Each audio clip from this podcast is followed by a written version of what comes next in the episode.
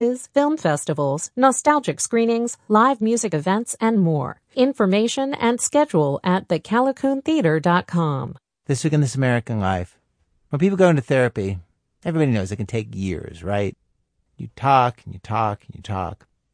But Jamie found out about this method of therapy that instead of years, takes just 10 or 12 sessions. And she decided to find out for herself, could she make progress with a 30 year old trauma in just two weeks? That's this week. This American Life, Saturday evening at 6. Good morning. Welcome to Catskill Character. I'm your host, Donna Fellenberg, and each week I sit down and speak with interesting people I meet right here in the Catskills. They may all be different, but what they have in common is a deep, abiding love for the Catskills. Today, my guest is Cochecton resident Tommy Cambridge.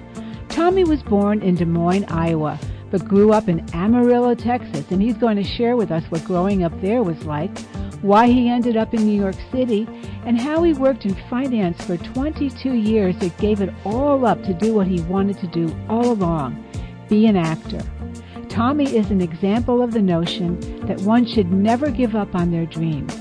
Now he's making those dreams come true, one of which is to live here in the home he bought 22 years ago in Cochecton full time. How has all of this transpired? Let's find out.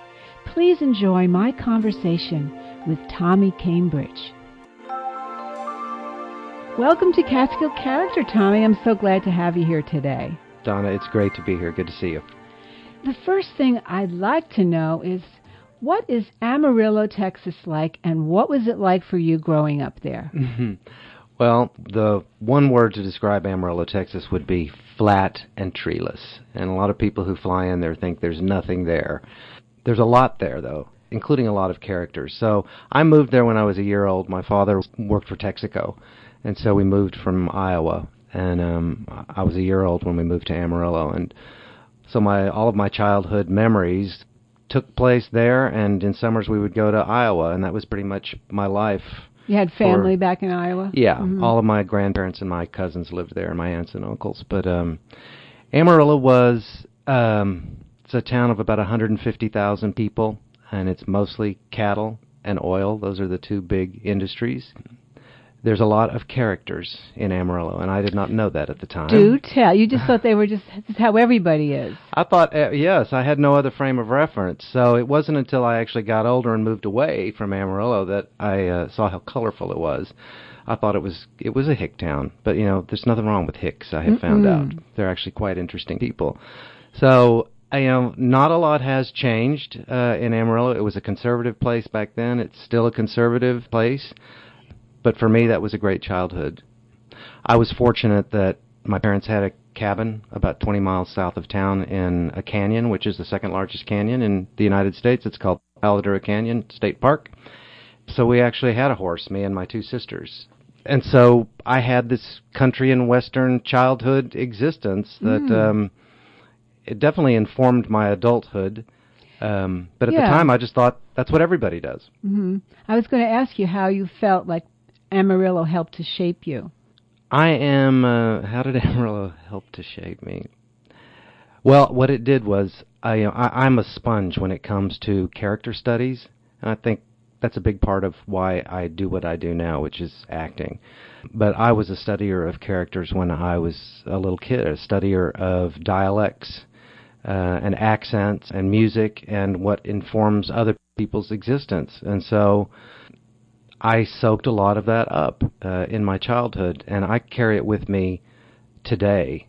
I mean, I say jokingly that there's a lot of people who live inside of me, and a lot of them are from Amarillo, Texas. Do you remember any one particular character you'd like to tell us about?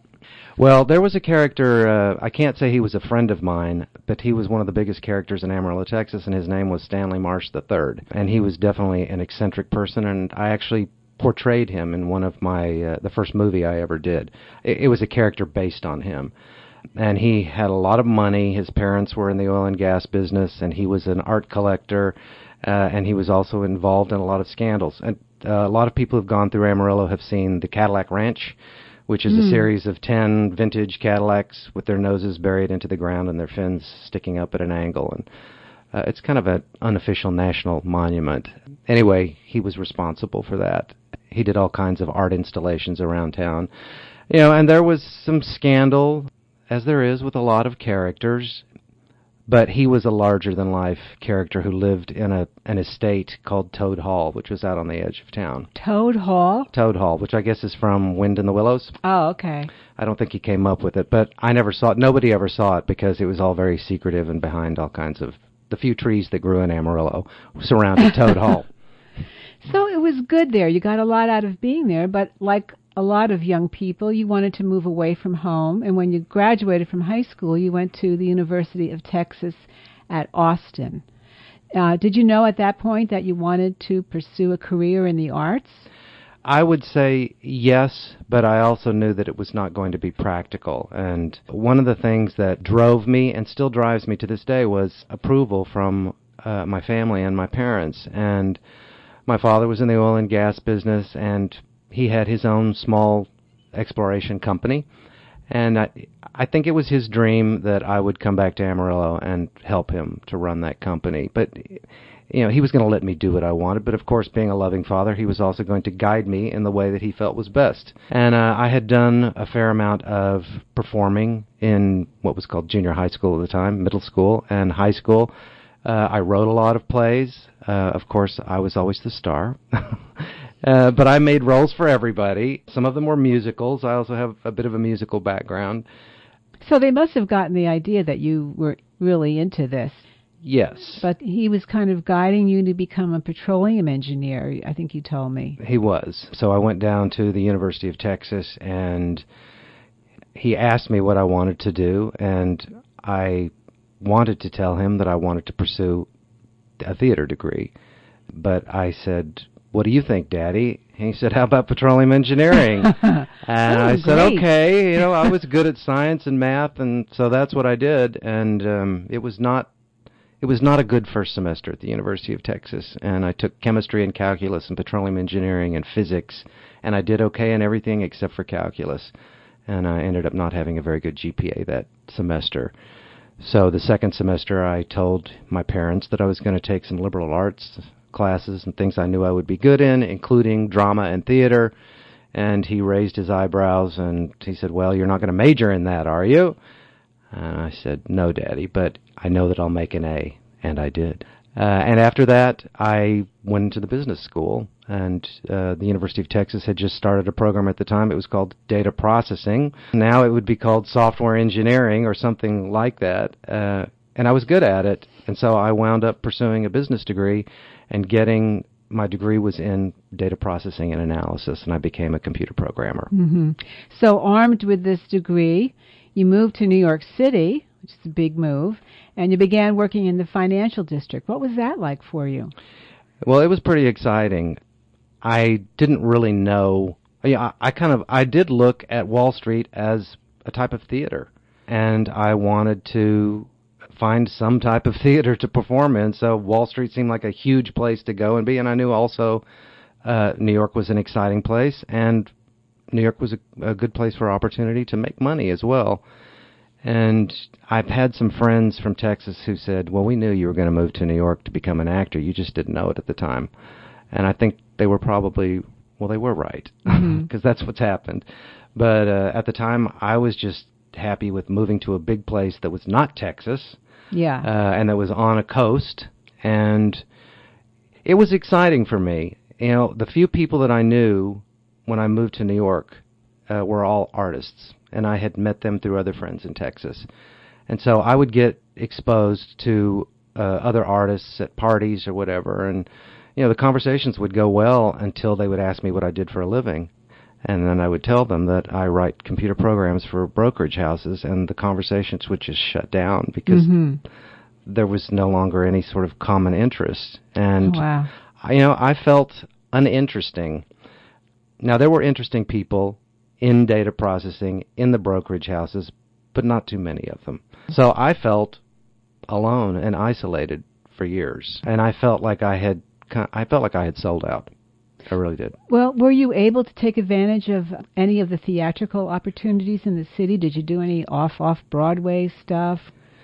Well, I was I, I certainly became a patron of the theater. Um, in terms of performing, it only happened once. There was a lady who I identified with. She identified with me. We both realized eventually that we had a love for performing, and uh, she asked me to help her out with this staged uh, production. It was a reading of a play that she uh, was directing and she asked me to play all the male incidental roles. And that was really my first experience with being on stage, with going through a rehearsal period, uh, with seeing all the personalities and conflicts that come along with producing a staged production.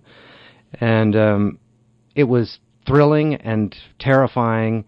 And I didn't want any of my friends to come until the day before it had all coalesced and came together. Mm. And I now know that that's pretty much the way things go when you do a staged production. But at the time, I didn't know that. And when it was done, we did a couple of performances, and folks came up to me afterwards and asked me if I was working. And I said, Well, yes, I work for a brokerage house. And they said, No, as an actor. And I said, No, I no. Would you like to? I thought yes, but it's not practical. So it was a it was just a glimpse into what lay ahead. Mm-hmm. Um, but that was my only experience for 20 years of doing any kind of performing. You know, when we spoke earlier, you talked about the golden handcuffs, and um, I guess what what you meant by that was working on Wall Street's a very lucrative, a very lucrative place to be, and you were making good money. So you know, you get caught up in all that. Yes, and yes, and Yeah. I did. You know, it was not a terrible experience at all. And, you know, I met some interesting people. It did afford me a lifestyle which allowed me to buy my house in Sullivan County and travel and uh, both uh, for work and for pleasure. I've been uh, quite a few places in the world. Um, but yes, there was a conflict. It, I didn't feel that I was doing anything that I had any passion for, but it paid me pretty well, and I just assumed that that's what life is. You know, it's it's a trade-off.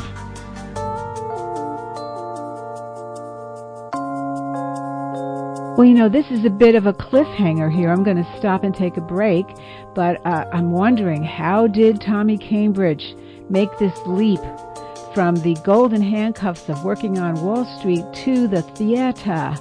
And we're going to find out after the break, so stay tuned.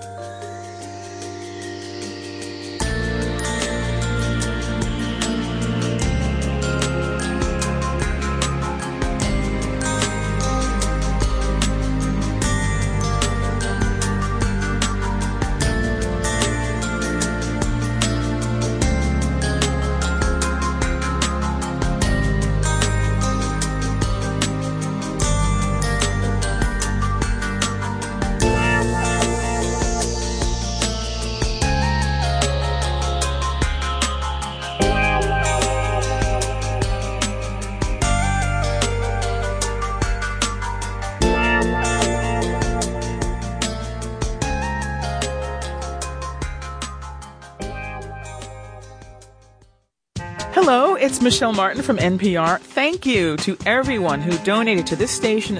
Your gift helps us bring you the news and information you rely on and the shows that you love. We couldn't do any of it without your support. So thank you so much. keeping you connected.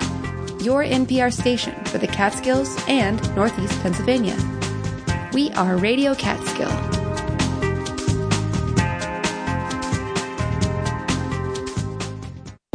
WJFF Jeffersonville, W233AH Monticello. This is Radio Catskill, celebrating 30 years of public radio for the Catskills and Northeast Pennsylvania. Welcome to Catskill Character. If you've just joined us, I'm Donna Fellenberg speaking today with actor and Cochecton resident Tommy Cambridge. In the first half of the show, Tommy shared what growing up in Amarillo, Texas was like, the struggle he had choosing a career that did not fulfill him, and his desire to break out of what he called the golden handcuffs of a lucrative career on Wall Street. In the second half of the show, Tommy is going to tell us how he solved that dilemma. Let's get back to it. So, Tommy, how did you break away from Wall Street? What did you do? Well, I had what I look back on now, Donna, I call it was a gift of desperation. And there was a big crash in the industry in 2008. It affected just about the whole country, and it affected the company that I worked for, uh, which was a, a large European financial house. And I had been there for 22 years, and um, I just I got this gift of desperation where I couldn't do it anymore, and I didn't have a plan. I just knew I couldn't do it anymore. You were still at UBS, right? Yes. But you hadn't been fired or laid off. It was just a struggle every day. It was, and there were big organ- uh, reorganizations that had happened, which were necessary. But after 22 years, I was starting to re-examine my own priorities and how much I could put up with. And compensations across the board were being slashed, including mine. So the incentive I had to put up with that, the insanity, and it really was uh, that was removed. And so, with the incentive taken away, it, it gave me the opportunity to think about other things. It was the first time in my life that I thought I could actually do something different. And I didn't have a plan. I just knew that I couldn't do that anymore. And I negotiated with my manager to get a package so I didn't get fired and have the shame of that. And I got some unemployment, and I moved up here to Cochecton and uh, looked for inspiration and Mm-hmm. I did not find it. I found beauty and and I found other things, but in terms of like what's the next stage of my life, I didn't find it. Uh, I looked at buying the Western Hotel, and um, that didn't work for me. And it all came down to really meeting a person at my parents' house in Amarillo, Texas, which I looked at as a fluke at the time, but I think it, things were aligning for me. Uh, and I met this woman who was visiting from the West Coast looking to raise some funds for an African Christian mission. And I just happened to be visiting, and my parents had come in and meet this woman, and I didn't want to, but I did. And by saying yes, that was really a pivotal moment in my life.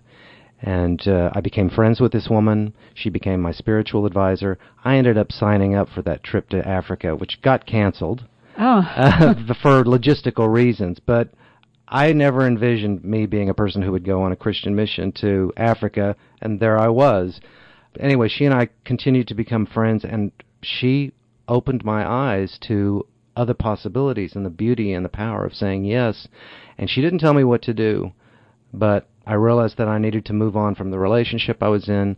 Uh, I realized that I needed to clean up my life in terms of substance and alcohol abuse. Uh, and I needed to do what was important and satisfy the passion in my life, which was to become a performer. And so all of that happened in a 15 month period. wow.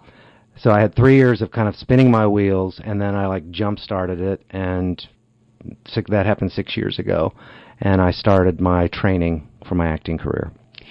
This is an example of why it's so important sometimes to say yes when normally you would say no, that you have to step out of your comfort zone sometimes and good things will happen. Yes, I, uh, you know, I, I have an analytical background. That's why I was good at being a computer programmer, and I am wired to when things are put in front of me to kind of try and connect the dots in the future and predict what the outcome will be, and then ma- and then I, that informs whether I make that decision yes or no. And often I was saying no, and it's t- I don't always say yes, but I say yes a lot more than I used to. Yeah.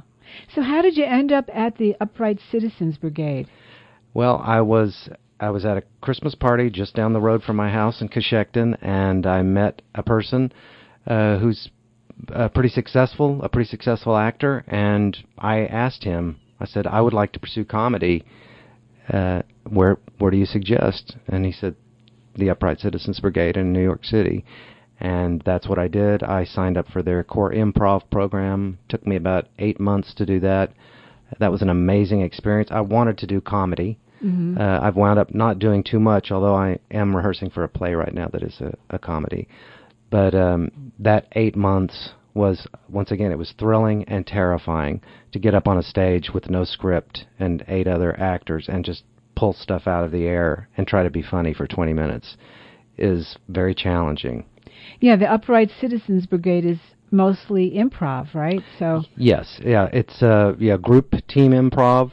They also have sketch, uh, and I took a sketch writing course, which I really enjoyed, sitting around and collaborating with funny people.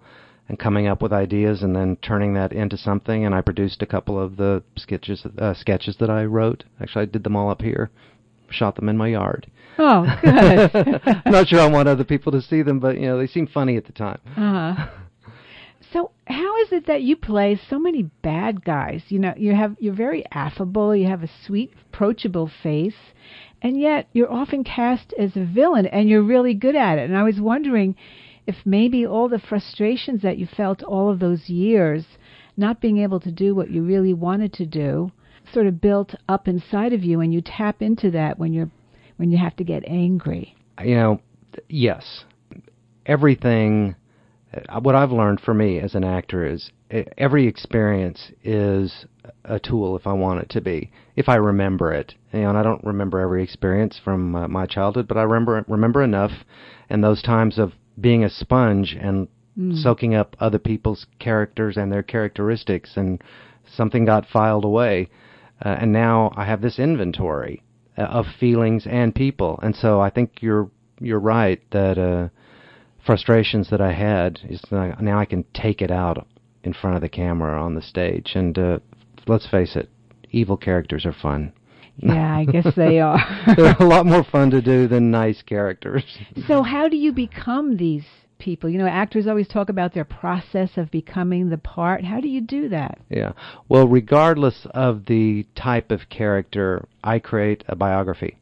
And depending whether it's the leading role or uh, supporting role, I do the same thing. I, I come up with where that character was born, where they went to school, what their family was like, and experiences that make them a colorful and rich character. And so for these evil characters, I, you know, I, I, I did not grow up in any sort of damaged environment, I, so I don't have a lot of experience there. So I guess I'm really tapping into my imagination, and I also, I'm afraid of uh, anger.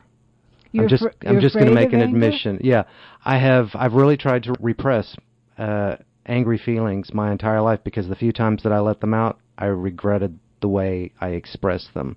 So they don't necessarily go away, you know. They simmer and they morph or whatever. It's sort of like the um, was the whack a mole. The whack a mole is um, like a carnival sideshow sort of Oh, thing okay. in Coney Island. You know, and basically you you hit a mole and it goes into a hole, but it pops up elsewhere. So that's the way it is with anger too. It's like you suppress it here, it comes out here. So I've had a lot of suppressed anger that is now coming out artistically. Oh, how healthy is that? I'm not sure. I No? maybe I need some therapy. Well, we'll talk about that uh, when we get off the air. Uh, so far, it hasn't. I I don't have any. Uh, I- there's no. I have no regrets so far uh-huh. in terms of repressing that anger. Well, you know, the thing that you said about um, you didn't grow up in any kind of a toxic family. It was very healthy emotionally and everything. So you didn't really get a chance to stretch those muscles that help you when you're angry, to learn how to deal with anger. So really, it's just an experience.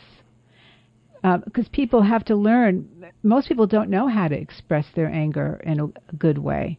And people have to learn how to do that and to stay calm internally while something's boiling on the surface. And if you start screaming and yelling, nobody listens to you. So you have to learn how to do that. So it's just about, it's like how learning to be an actor. It is, you know, and and certainly a, a lot more uh, emotions come up when when it's when you're portraying an evil character than just anger. I mean, a lot of times it's like revenge and well, maybe some hatred, you know, from a long time ago, and I just like scaring people. Oh, you do? I do like scaring. I mean, not like permanently wounding them, but you know, giving people a little thrill or a little jolt once in a while. Uh huh. Yes, That's that funny guy inside of you. it's yes, the dark it side. It is the, the, funny dark, guy. funny guy. Yeah. yeah. well, what's next for Tommy Cambridge? What have you got going on now? I'm I'm in that really fortunate place right now, Donna, that I've got a, a play coming out next month. Uh, it's part of the New York Theater Festival Winterfest, and uh, it's a comedy called Limited Engagement, and uh, I have one of four principal roles, where I'm playing a over-the-top Broadway director. Oh, that uh, sounds like fun. Yeah, who's found out he finds out that he's terminally ill, and so he's trying to pull all of his people back together for one last Broadway show, and all the drama that comes along with Oh. that. And uh, next month, towards the end of the month, I've got uh, a new thriller coming out that I have the lead role in. It's called In the Shadows, and I'm portraying a a widower who may not be quite as innocent as he makes himself Uh-oh. out to be. hmm Um, and I just had a TV show last week on the Investigation Discovery Channel. I was not playing an evil character. I was playing a good priest. So that's kind of in the past. But I had, uh, I have the theater, this TV show last week, and a movie. So, you know, it looks like I'm killing it, and I guess I am. But you know, most of the stuff I did last year, it just all kind of comes together at the same time. Yeah. So, uh, you know, it- Oh, that's great. And Yeah. do you have you have a website, right? Would you tell the audience what that is? Sure. Uh, yes, it's uh, it's my name. Uh, my stage name is Thomas Cambridge, so it's www. oh, excuse me, yes. I had no idea. Yes, you're you're in the presence of Thomas Cambridge, and that's thomascambridge.com. And uh, yeah, it's got all the information out there and uh, the links to my upcoming projects and uh, some character clips and most of the things actors have on their websites. Great. Is that your real last name, Cambridge? It is. It's such a great name for an actor, Tommy Cambridge or Thomas Cambridge. yes, it, I didn't care for it when I was a child, but now it works pretty well. Yeah, it's really good. well, you know, it's been great having you in. I've really enjoyed speaking with you. Thank you so much for coming in, and good luck with everything that you're doing. Thank you, Donna. It's great to be here. Appreciate it.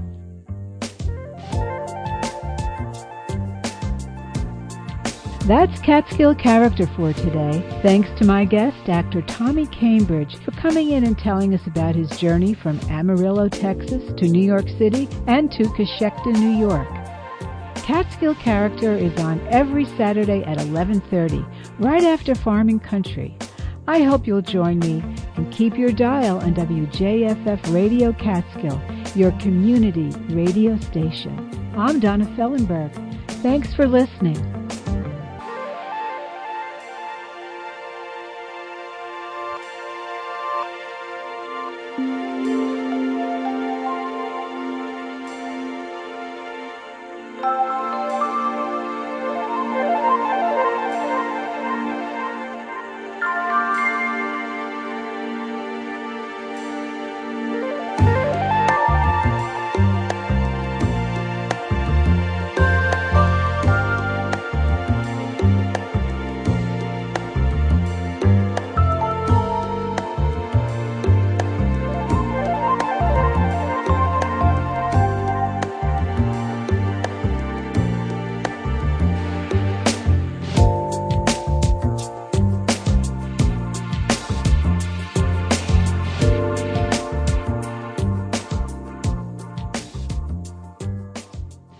Support for Radio Catskill comes from the Callicoon Theater, an updated vintage movie theater with new releases, film festivals, nostalgic screenings, live music events, and more. Information and schedule at thecalicoontheater.com. Support for WJFF comes from Two Queens, offering coffee, tea, and bees, located in Pete's Plaza, Narrowsburg, New York. TwoQueensCoffee.com. And from listener donations at WJFFradio.org.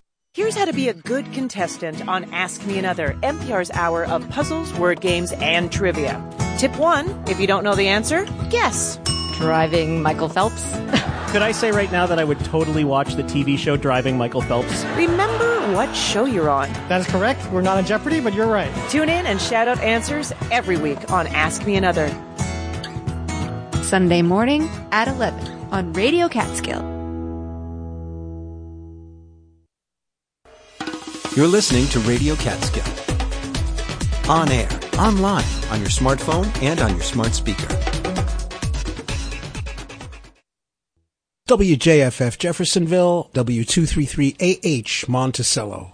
Support comes from the Homestead School, Glen Spey, New York. Montessori education and life skills for preschool through eighth grade on an 85 acre campus with farm animals. Award winning solar powered alternative since 1978. Homesteadschool.com.